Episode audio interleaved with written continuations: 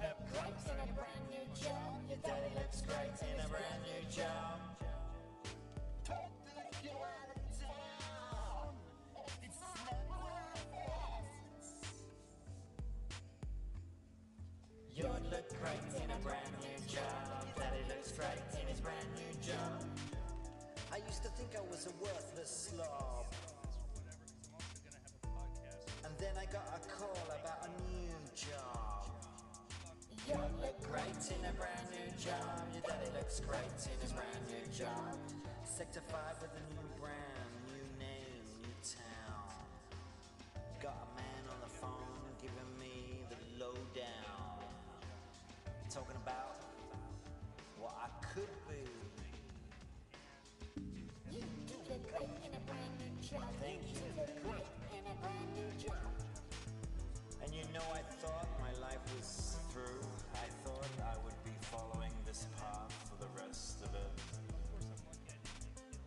Now I can afford those things other people only dream about. Because I took the move, I took the challenge, I did it.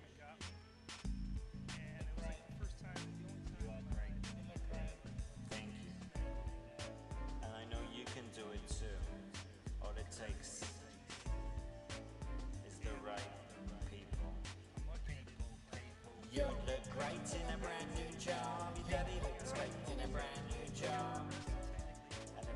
said I used to be a big slob.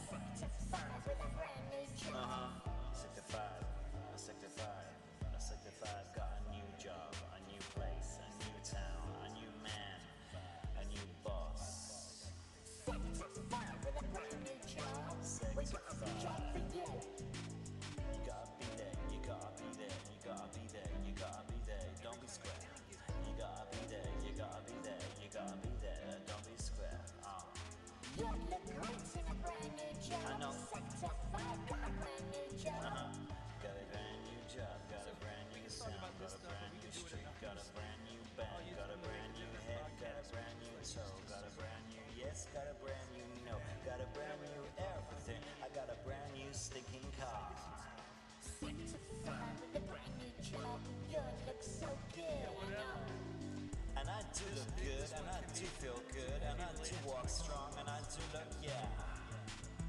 Yeah. For long.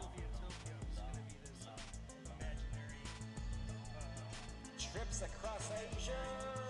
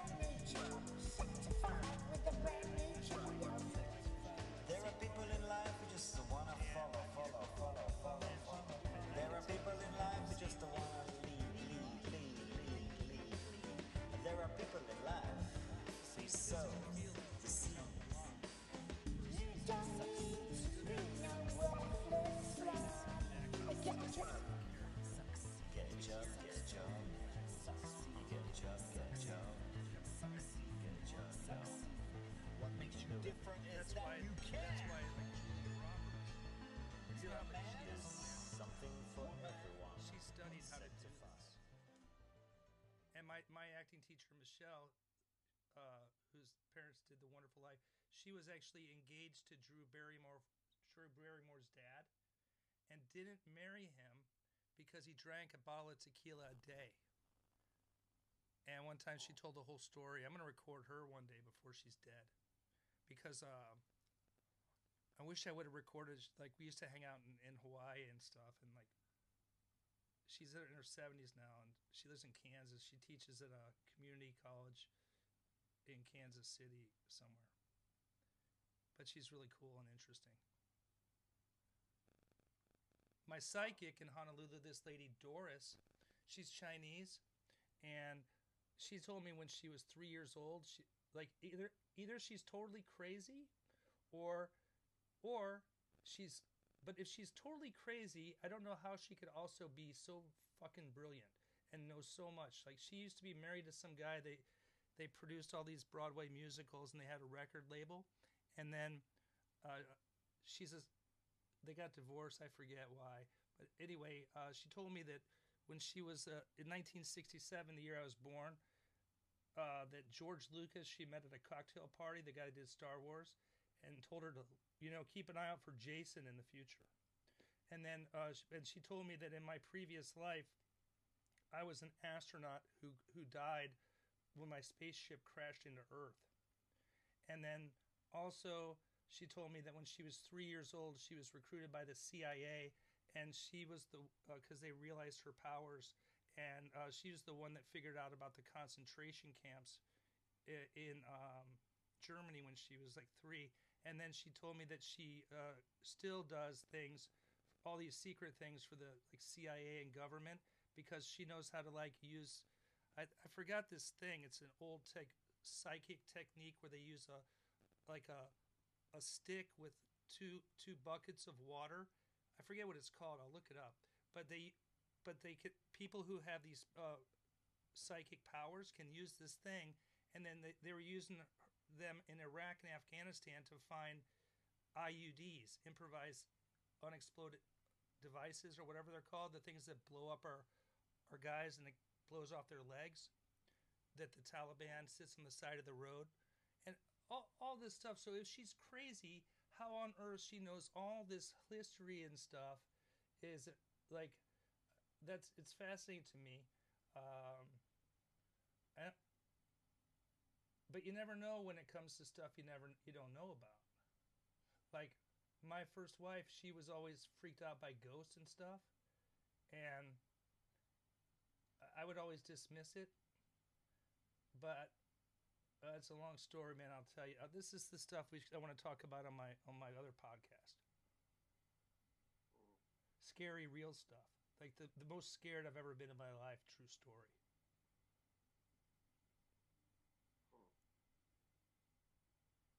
The first time I was most scared was when I was in the army, and this guy. We were both really drunk, but he was this guy from Tennessee named Moss. He was he was a big fucking country boy, and we were, we were roommates, and we were fucking wasted. But he was really wasted, and he was a terrible alcoholic, and he was holding this iron, hot iron, and he's and he was daring me to punch him in the head, punch him, or he's gonna kiss the iron.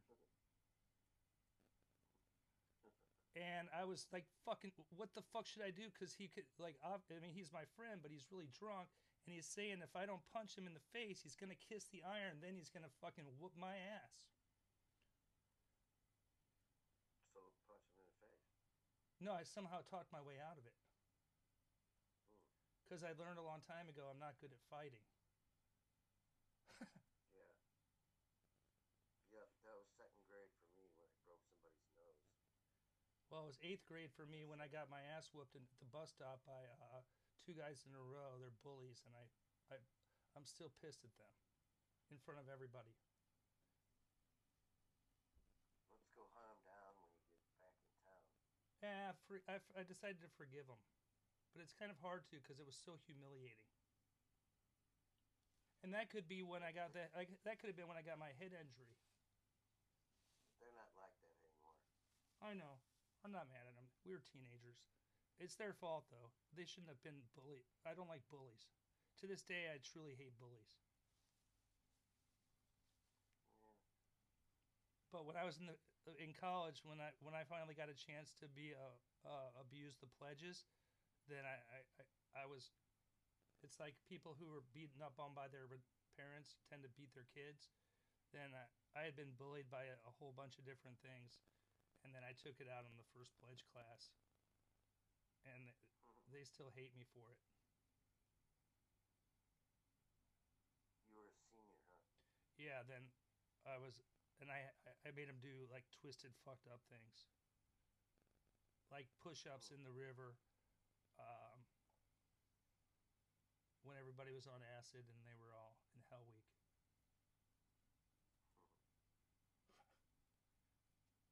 That's what we should do. We should get some good acid. I haven't done acid in a long Did I, I, I, I I- you know, acid I've, I've did a few times, but man, I'm kind of scared of doing acid because I never really had a bad trip. But like, I always figure I'm so fucking weird that I wouldn't want to want to have a bad trip and freak out.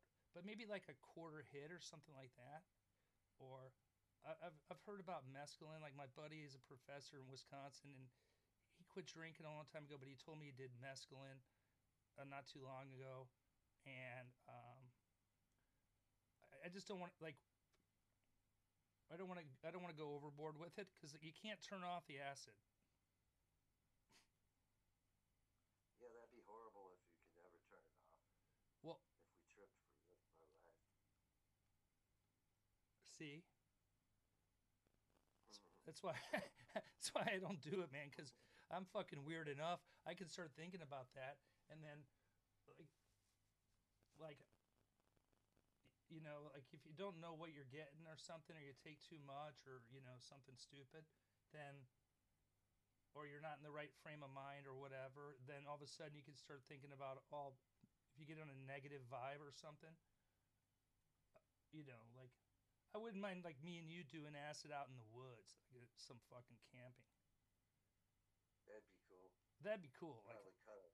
we- we'd know we, we'd know we're safe, and even if one of us freaks out, then the, you know maybe we even bring somebody else who isn't on acid. uh, they can just get drunk to um, you know just in case of an emergency. I drove to Florida and stayed at the Pasta House condo uh, by myself. There's eight bedrooms. And I tripped on acid that night, like two hits. And I was all over the condo, outside, and I was all alone the whole time. It was a trip. Dude, I did acid once when I went to Mizzou and with my buddies, and we, we did acid all night. And then they they we were calling it a night, and I decided to take another hit. And then um, I was for several hours. I was just, or I don't know how long.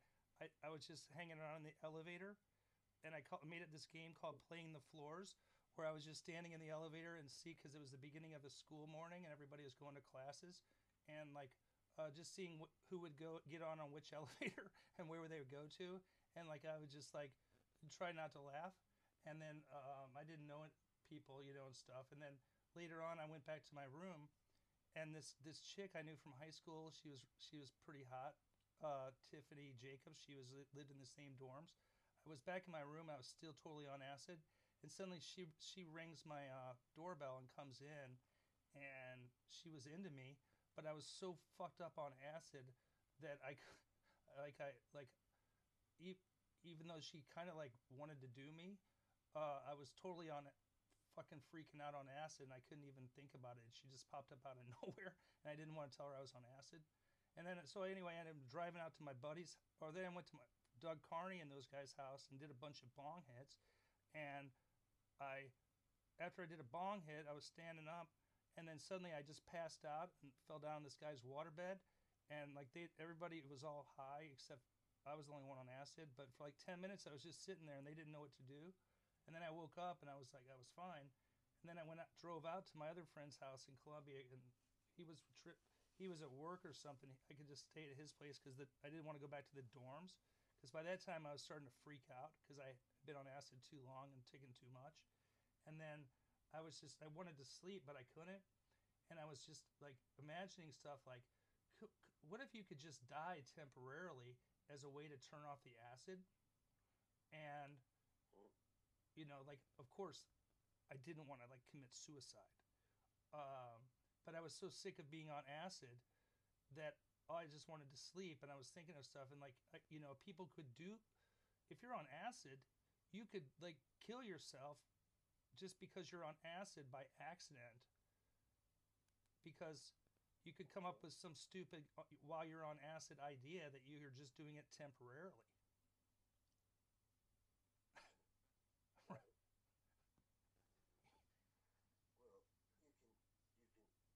you can do anything. You can make up stuff in your head and not be normal. And The thing about acid is like unreality. But it's but it's reality. But it's uh, it's dude, I was so drunk the other night. I was at my friend's house out in High Ridge, and I actually had to go sit next to her uh, mom in the in the living room where the TV was on. Just sit there and I not, not say anything or do anything. I was so drunk and I was wasted. I haven't been that way in a super long time, years. Because oh, I, I remember what I did. I did a I did a hit of waxed, yeah. and I was drinking. See? Did a hit of wax. Like wax is crazy. weed alone, or even like fucking wax or crazy weed, is one thing. But when you add it with drunk, like it's like an exponential elevation of both. Oh, That's why I got all my DUIs when I was stoned and drunk. And every time I was drunk only, I got out of it every fucking time.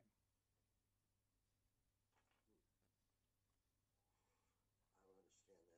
It's a synergistic effect. Every time I got pulled over when I was just high, I never got in trouble. Every time I got pulled over when I was just drunk, I never got in trouble. Every time I got in trouble, it was when I had was both. Well, I should have probably had 800 DWIs, so I guess I did pretty good. They say you get one DUI per 2,000 times driving drunk on average. If you're a habitual drunken driver. And that includes just being one toke over the line legal limit when you're not really drunk, but you could still if you if you if it was someone else's fault and then the, it was their fault but you were drunk and then they di- they died, then you could get charged with vehicular manslaughter because you were legally drunk. Well, I, I got real lucky with that. I never, I never uh, killed anybody or hurt anybody. Dude, one time, man, I was I was me and my buddies were fucked up, and we were in Westport Plaza. He went to Yeah. SEMO, and he went to Parkway West, so he lives on Country Ridge is the road by your kid's school that goes to my parents' house. If it keeps going, it crosses Baxter. And anyway, he was a Yeah. Parkway West guy when he was in high school, but we went. This was when we were in college, and I was driving around. I was coming home. We were we were partying all night, and we were fucked up. And then I dropped him off at like two in the morning, and I I wanted to. It was like uh, something on KSHE at two in the morning where they were playing.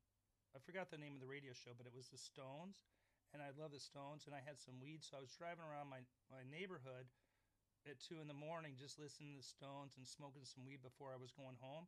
But I fucking fell asleep, smashed through somebody's fucking mailbox and into their a tree, and totaled my parent. The car I was let, it being used by my parents, and I and I smashed my head into the windshield, and I was bleeding all over the fucking place. So I went and rang the the doorbell of the people that lived right there, and said, "Can you please?" I didn't want them to think I'm a fucking murderer or something. I said, "Can you please uh, call my parents? Here's the number because there's been an accident."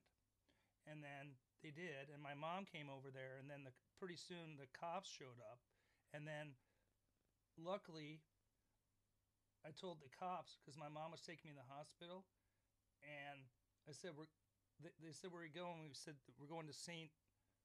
Luke's or something. I, I forget which one, But really, I said, Mom, go to St. Joe's or St. John's. I forget which. I forget exactly which one. But we told the cops we're going to one, but we went to the other on purpose because I knew if the cops showed up at the right hospital, I'd get another DWI. Good job. Right? And this lawyer, my buddy from college, he was the best uh, criminal defense lawyer in Cape Girardeau. He used to always get drunk at this bar I worked at. He told me a great trick to do about he was the best, most expensive, like if you're a murderer or something like that, trial lawyer. And uh, his son was my fraternity brother, and I was a bartender at the bar that they used to always go to in Jackson. It's the town one one place over from Cape. But he said, always carry a bottle of fucking unopened whiskey, like a, a, a half pint, in your glove box. So you get pulled over, or say you get in an accident, or something happens. This is especially if you get in an accident and it's your fault. And then before the cops get there and you're like exchanging information, then you whip out the bottle of, of unopened booze and you'd be like, you know, I need a drink. And then you open it in front of the other person so they see that it's unopened first and, and then offer offer them a drink. You here, you want a drink? And th- they're going to be like, no. And you'd be like, I, I need a drink. And then you drink, and then there's proof that you drank after the accident happened, and you can't get a DWI.